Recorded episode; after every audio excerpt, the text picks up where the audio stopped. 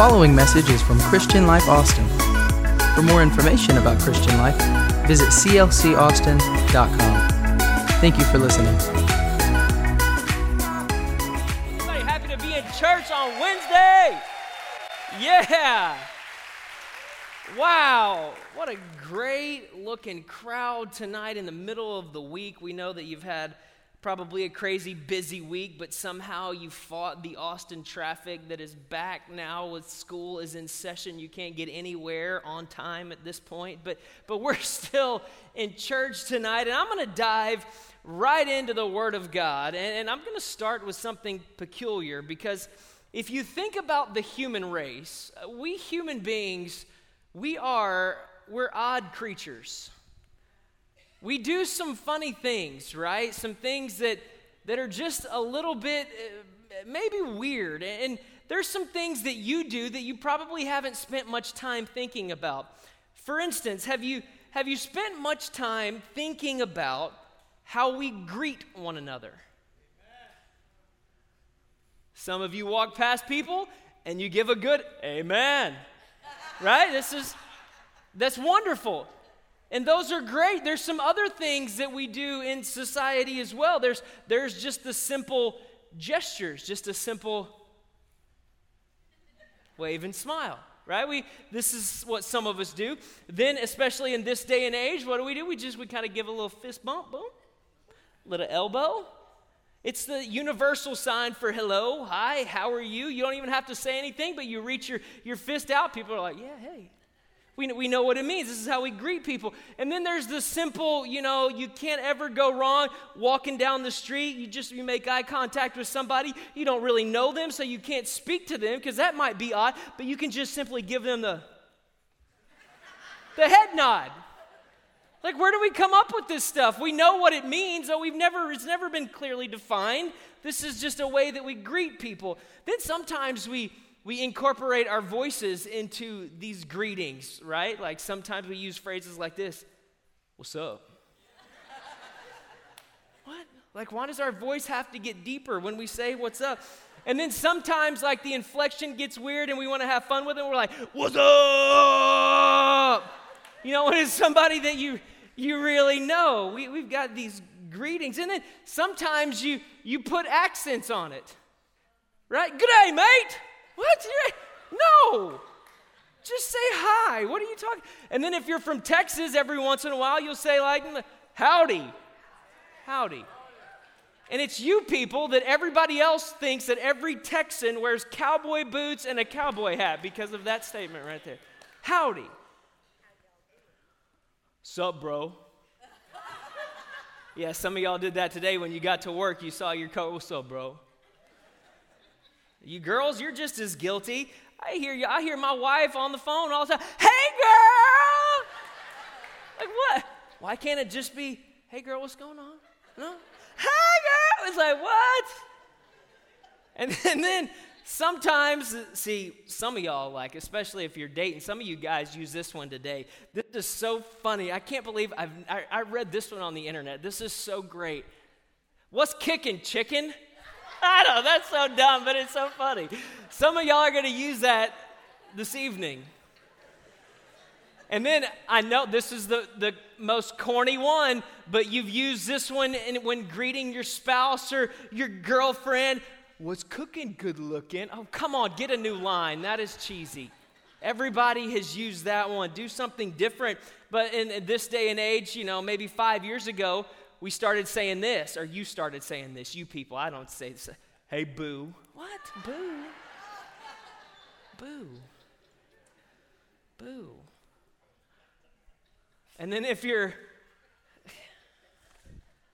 once again we get back to the inflections and the voice change and then like we're like how you doing you know like some of you do that yeah y- uh, y'all are weird i know but but we're praying for you we we have these weird we're just odd sometimes with these greetings. But, but what's funny is if you read the pages of Scripture, Jesus had a way that he regularly greeted people.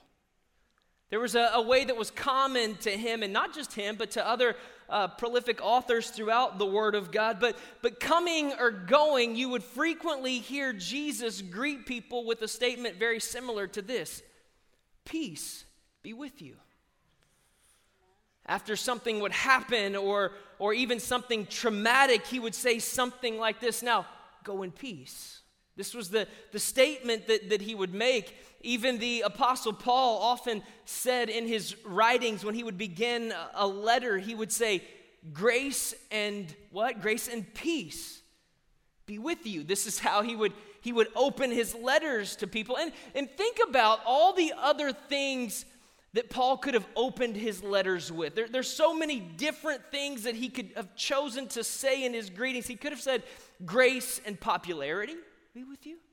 Because people want popularity. He could have said, Grace and fame be with you. Grace and power be with you. Grace and riches be with you. Great, great. You put plug the word in, but no, no, he didn't choose to say that. He said, Grace and peace be with you. And I would argue on this Wednesday night that what so many people really want in life, and, and oftentimes they don't even understand or realize that they want it or even need it, but, but you and I crave peace. Real peace. We crave a, a, heavenly peace because some of you have learned this the hard way. You can have all the money in the world, but have no peace in your heart. You can be married to the woman that was once your dreams, but have no peace in your home. You can have it all by the world's standards, but have absolutely no peace in your life. Every single one of us desires peace, but instead, what many of us have is anxiety and frustration and anxiousness. We've got this tension in our lives. Even think about your relationships with your family or your friends or, or dating relationships. What do you want? You want you want peace in these relationships. You want harmony. You want uh, understanding. But what do we have a lot of times? We have the opposite of this. We have misunderstandings, don't we? We have disagreements and hurt feelings and bitterness and unforgiveness. And so, in, in light of what we desire versus what we actually have in reality, I want to I want to take you on a journey this evening into uh, a book of the Old Testament that you're familiar with by the name of, of Isaiah. And I think as we, we kind of traverse through this, you're going to get a little, little better understanding on this whole idea of, of peace. In fact, we're going to start a, a two week mini series that we're going to entitle Perfect Peace. Perfect Peace. So, a little context for Isaiah chapter 26. It's perhaps a, a season very similar to what we're living in right now, a season of uncertainty when uh, the prophet Isaiah would declare that in a day coming, there will be a day when there is unhindered worship filled with peace and passion and, and praise for the goodness of God. And, and, and in chapter 26, verse 1, he would say this In that day, everyone in the land of Judah will sing this song Our city is strong. We're surrounded by the walls of God's salvation. Open the gates to all who are righteous. Allow the faithful to enter. And then he would say this in verse 3 You will keep in perfect peace. Come on, somebody say perfect peace. You will keep in perfect peace all who trust in you, all whose thoughts are fixed on you. And then verse 4 trust in the Lord always, for the Lord God is the eternal rock. I don't know about you, but I love this promise. I, I, want this promise. In fact, I need this promise in my life that we will be kept in perfect peace, a peace that comes from heaven. And I, and I don't know about you, so I won't speak for you, but let me, let me speak for me. I feel like sometimes in my life, perhaps I'm not so familiar with this perfect peace But, but instead, every once in a while, I find myself familiar with imperfect peace. Or, or maybe a better way to say it is inconsistent peace. Right? Peace that, that I can pray a prayer and, and I can feel peace for a moment, and then three minutes later, I'm like, God, why didn't you answer what I just asked you? Come on, Lord. Why, why didn't you just bail me out when I called on you, even though I'm the one that just got myself in this huge mess? And I, I need you. Where are you, God? See, I can, I can have a moment of joy, a moment of peace.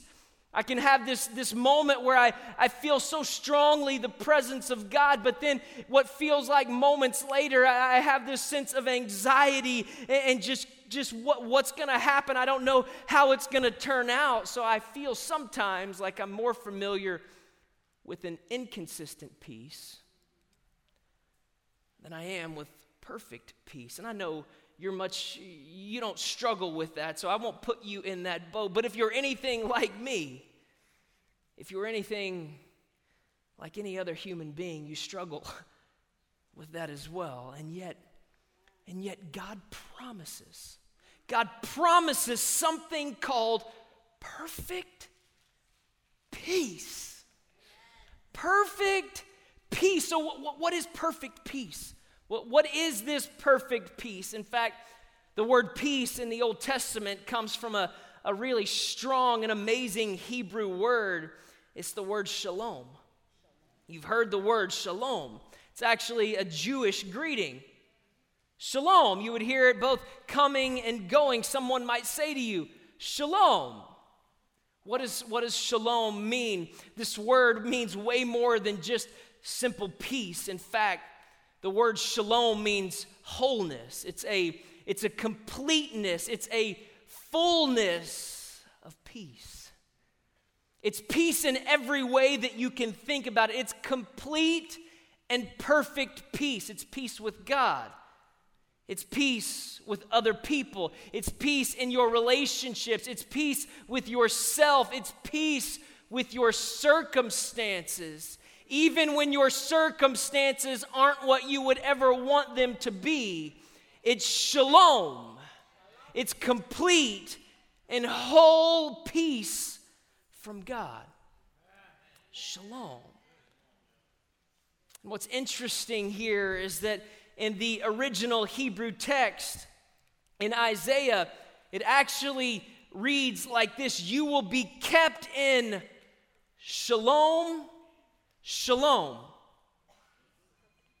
The word shalom is there twice, and it, it, it, shows how emphatic that this statement is in the Hebrew language. What it's saying is that, is that you and I, we will get a double portion of peace. Not, not just a little bit of peace, but God says, I will give you your peace, and then I'm gonna add a cherry on top. There's gonna be some more peace for when you don't think you're gonna make it through, and when you're tempted to worry and question and be frustrated and anxious, I'm gonna give you a peace for that too. Shalom. Shalom. It's a peace that goes beyond our human ability to understand and to comprehend. And so let me be clear this peace that I'm talking about this evening does not mean that you won't have trouble in this world. In fact, I hate to tell you, you are you are sure to have trouble as we are instructed in the book of John chapter 16 in this world. You will have trouble. So there's going to be circumstances in your life that you're, you're not void of those circumstances just because you have peace. It doesn't mean that your kids won't get in a fight on the way to church. Y'all's kids don't do that? It's just my kids. Oh, Lord. They're in class right now, thank God. They need Jesus tonight. It doesn't mean that your spouse isn't going to ever get on your nerves. I got an amen in the house. Somebody, that was not the time to amen. I'm just, I'm just kidding. Here's what I want you listen, this is this is very important. Listen in for just a second. You've got to understand this that peace isn't found in the absence of problems, but it's found in the presence of God. Just because you deal with circumstances in your life does not mean that you will not have peace, because peace is not the absence of your circumstances and the issues, but it's the presence of God. Peace is God's presence, it's God's perspective, it's God's assurance. Even when life is anything but what you wished that it would be. And some of you right now are sitting in your seats or you're watching online and you're like, yeah, Pastor Brad, my marriage is awful right now. Where's the peace in that?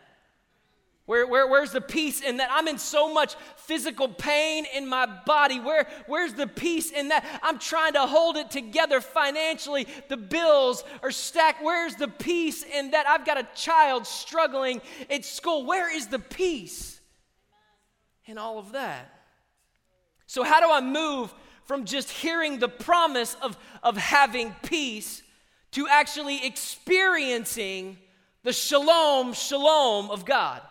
right? This is this is the question that we we've got to understand tonight and figure out and i want to show you in scripture how you can experience this peace that we're talking about. See there is a battle for your peace there is a battle going on for your peace and let me tell you where it starts it starts right here there's a battle for your peace, and it's right here in this amazing head of yours.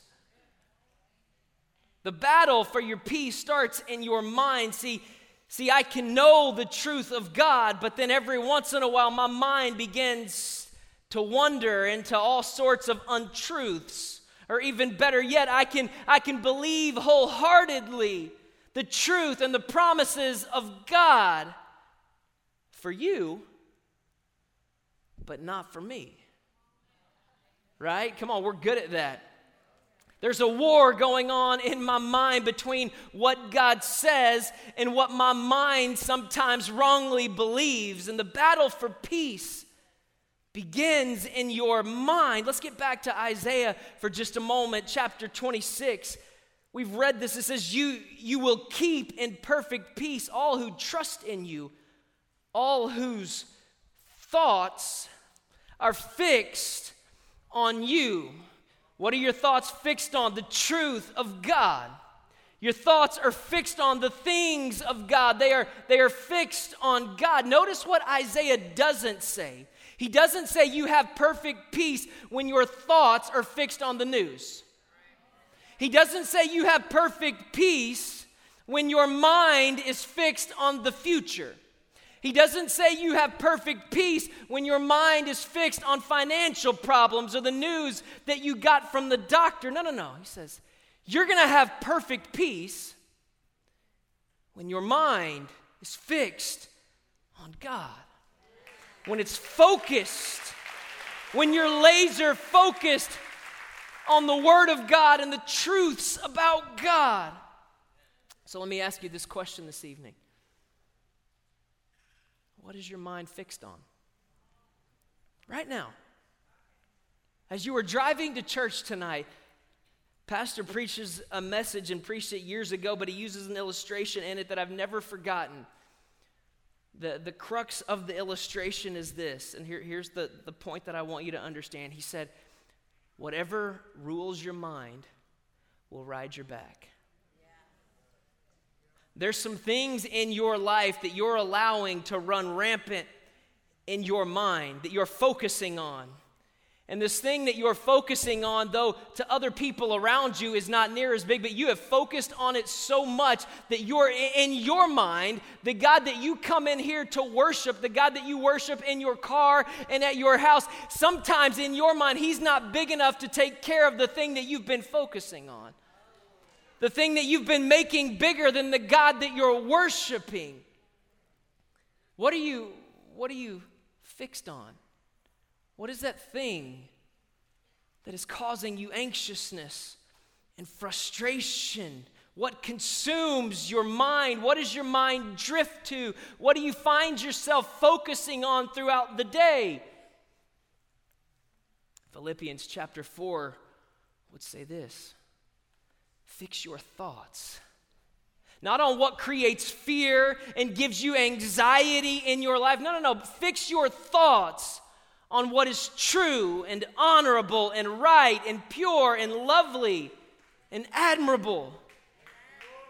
And what do you do? What do you do? What do you do? You think about those things that are excellent and worthy of praise. And verse 9 would go on to say this, and then, then, after all of that, after your mind is thinking on the right thing, then the peace of God will be with you. Y'all, the recipe for peace is not really, really difficult. It's just got to change in your mind. You got to start thinking about the right things. You got to start giving energy and time and focus on the things of God instead of everything that's going wrong in your world.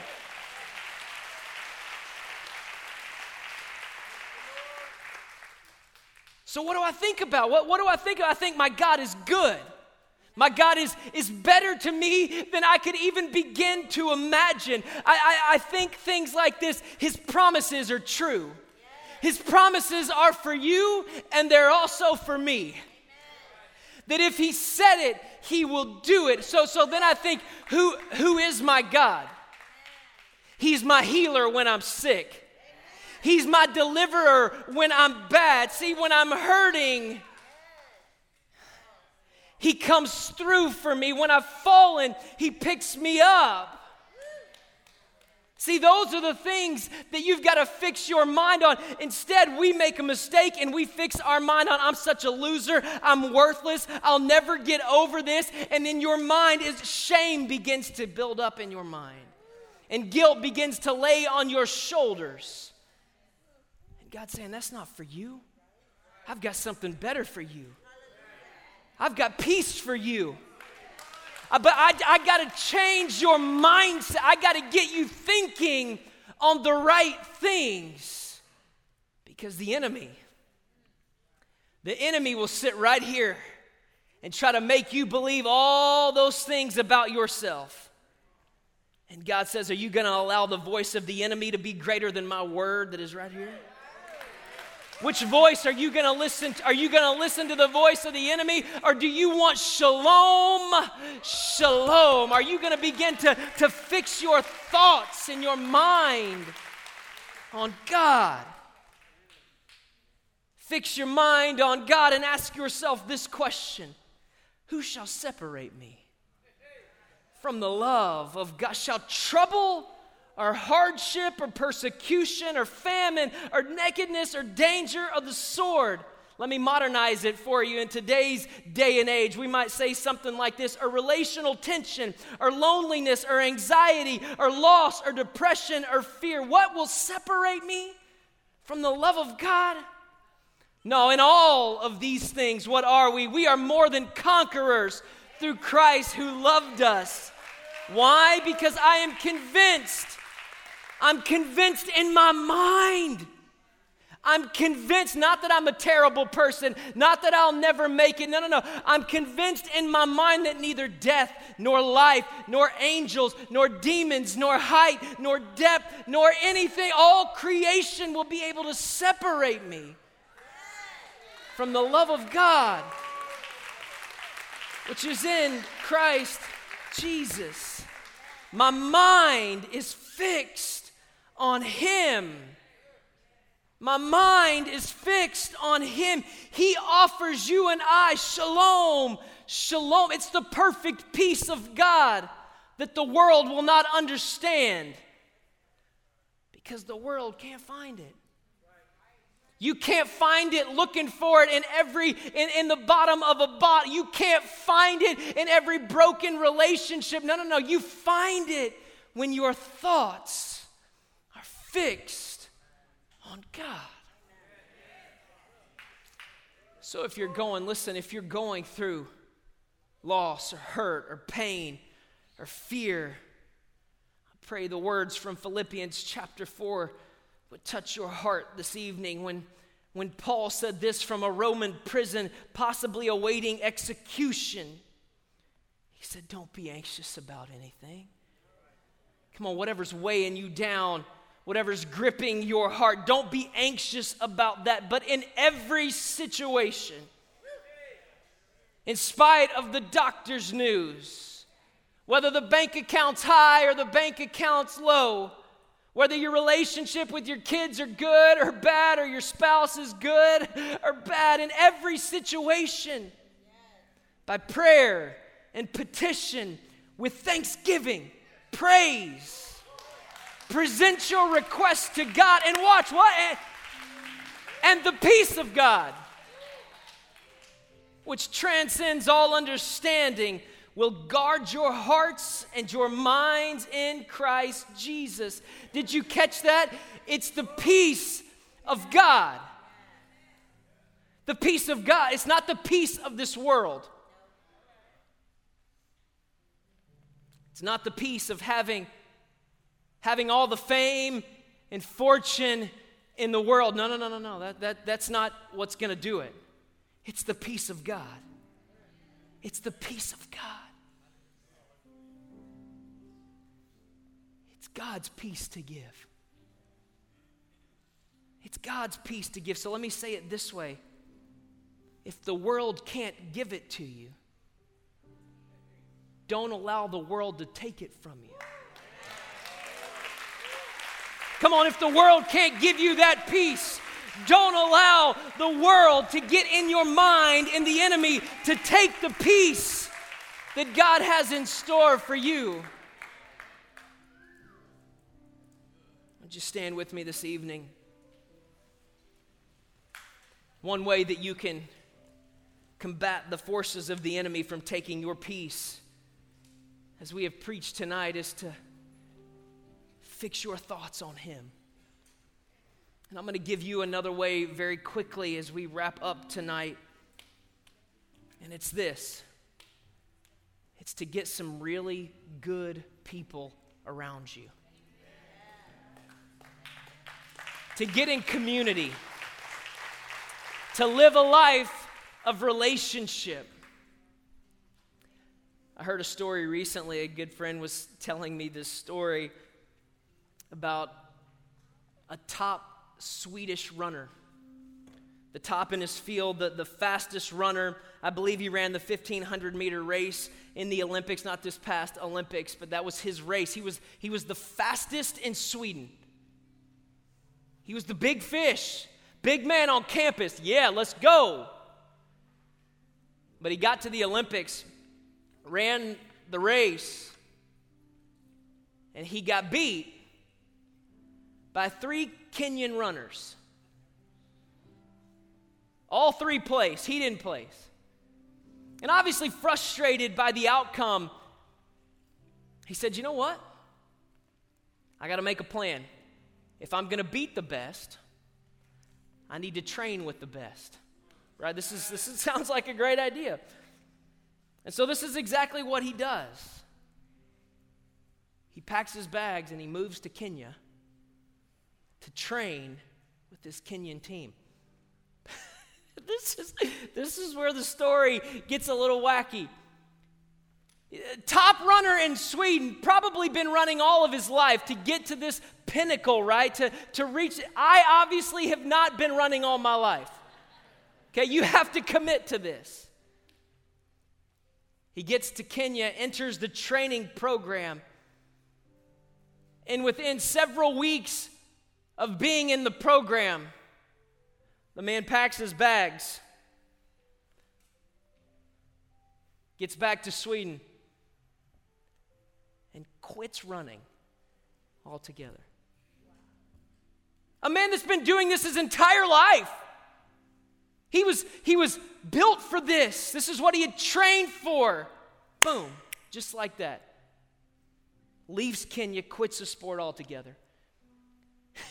when he was interviewed, y'all, this is amazing. When he was interviewed as to why he not just left Kenya, but quit the sport altogether, he told them this I got to Kenya and I got in the training program. And within the first five minutes of being there, I learned very quickly that there were 500 other Kenyan runners in this program that were faster than me. They could have sent any of the 500 would have beat me in the Olympics. What's the use? I'll never be I'll never be the best. And so he quit the sport because he he thought that he would never ever have a chance to be the best or to be the fastest. And we preach the importance of, of life groups and community. And it's not just it's not just to say it and to, to be cool, oh, we want to be a church with groups. Ah, ah, no. It's because we believe in the power of community. Listen. It's because when the enemy shows up with a situation in your world trying to steal your peace. When you've got some good people around you, when you've got some good people that are growing with you and training in the faith with you, that are building you up, that are standing by your side, that are building up some spiritual sweat equity, that are saying, I want to grow in my faith. We're going to get better together. We're going to get closer to Jesus than we've ever been. Then guess what? The enemy begins to listen. This is the moment that the enemy comes in and he tries to steal your peace, but this time you're surrounded by a group of people that are heading in the same direction. And I'm telling you, it won't take long for the enemy, enemy to walk in and say, Oh my goodness. There are too many people in this group. They're, they are surrounded by too many people. There is no way that I'm ever getting his peace. There's no way that I'll ever steal his joy. No, no, no, no, no. When your eyes and your mind are fixed on him and you're surrounded by great people. That's the moment that the enemy packs his bags, gets on a plane, flies back to wherever it is that he's got to go, and quits the sport altogether. Because he realizes, I don't have a shot with them. I used to have a shot with them. Oh, I used to get them good. But not this time.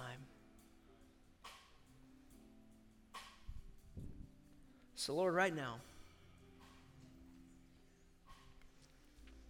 God, I thank you for that shalom, shalom, that perfect peace. God, I'm not asking for just a generic peace. No, no, no. I'm not asking for a peace that the world can give, a momentary peace. I don't want that peace. Lord, we've tried that peace. Oh, it may have brought happiness for a moment, but Lord, it doesn't, it doesn't give us what we know. We're asking you right now for a peace to sweep into our hearts and into our minds. Lord, let, let the peace of God sweep in our homes. Let it sweep over our workplaces, Lord. Let it sweep over our country, Lord. We need the peace of God to be with us everywhere that we go, and it starts it starts right here with a room full of believers who know who you are and know what it is that you've done, Jesus, for us on a cross. It starts with a group of people that says, Lord, our minds will be fixed on you. When the enemy is doing his best in this day and age to draw our attention to every negative thing happening in our world, through all of that, Lord, we will stay focused on you and we will have peace even in the middle of our circumstances. Bless us tonight, Lord, as we desire your peace, sweet peace. For it's in Jesus' name I pray, and everybody said, Amen. Amen, amen, amen. Come on, can you put your hands together for Jesus tonight?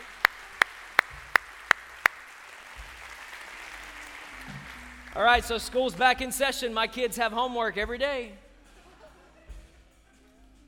Wednesday night homework, are you ready? Focus this week on your thoughts. When you have some idle time, what are you thinking about?